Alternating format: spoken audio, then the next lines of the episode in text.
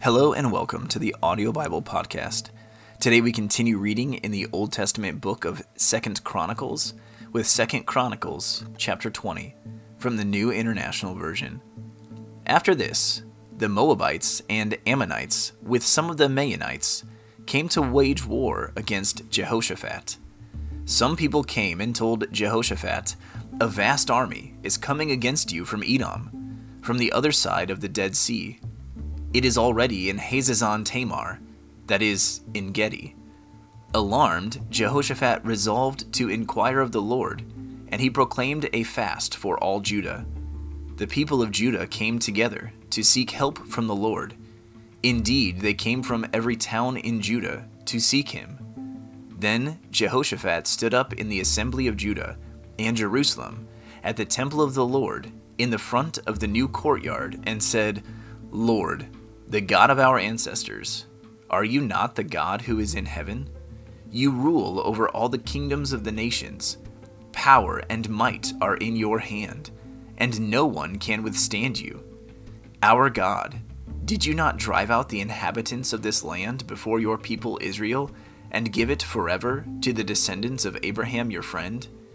They have lived in it, and have built in it a sanctuary for your name, saying, if calamity comes upon us, whether the sword of judgment, or plague, or famine, we will stand in your presence before this temple that bears your name, and will cry out to you in our distress, and you will hear us and save us.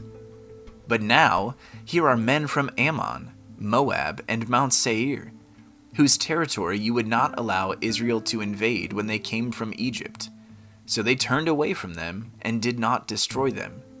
See how they are repaying us by coming to drive us out of the possession you gave us as an inheritance? Our God, will you not judge them? For we have no power to face this vast army that is attacking us.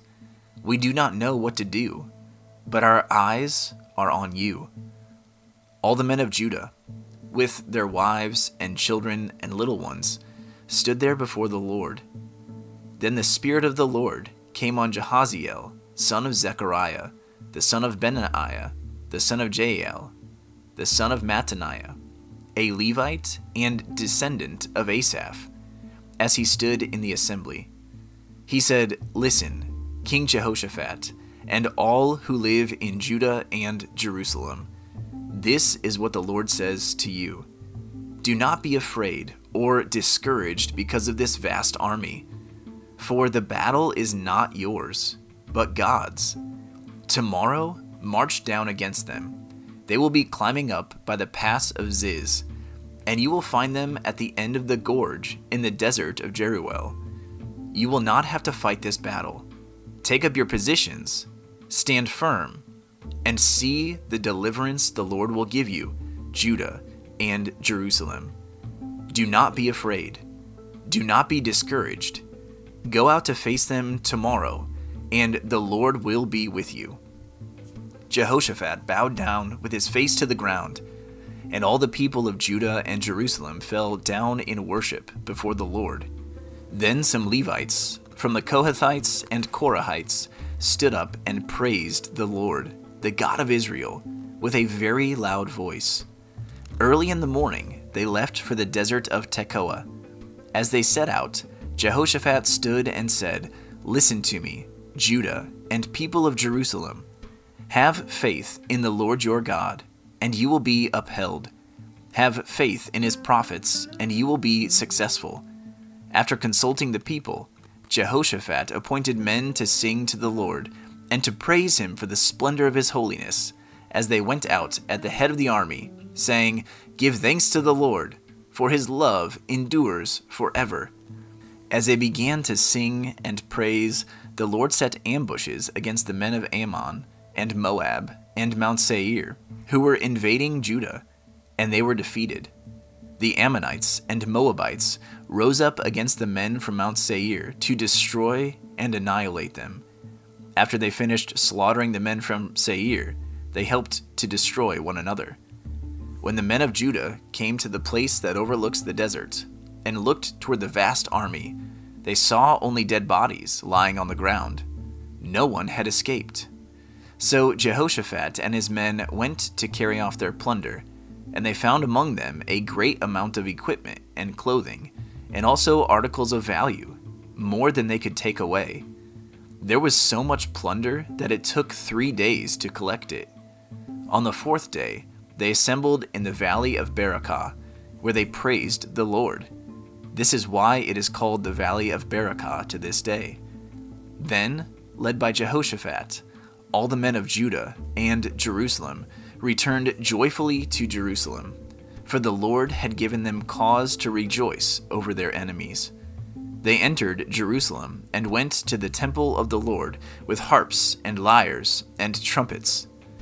The fear of God came on all the surrounding kingdoms when they heard how the Lord had fought against the enemies of Israel. And the kingdom of Jehoshaphat was at peace for his God had given him rest on every side. So Jehoshaphat reigned over Judah. He was 35 years old when he became king of Judah, and he reigned in Jerusalem 25 years. His mother's name was Azubah, daughter of Shilhi. He followed the ways of his father Asa, and did not stray from them. He did what was right in the eyes of the Lord. The high places, however, were not removed and the people still had not set their hearts on the God of their ancestors. The other events of Jehoshaphat's reign, from beginning to end, are written in the annals of Jehu, son of Hanani, which are recorded in the book of the kings of Israel. Later, Jehoshaphat, king of Judah, made an alliance with Ahaziah, king of Israel, whose ways were wicked. He agreed with him to construct a fleet of trading ships after these were built at Ezion Geber, Eliezer, son of Dodavahu of Mareshah, prophesied against Jehoshaphat, saying, Because you have made an alliance with Ahaziah, the Lord will destroy what you have made. The ships were wrecked and were not able to set sail to trade.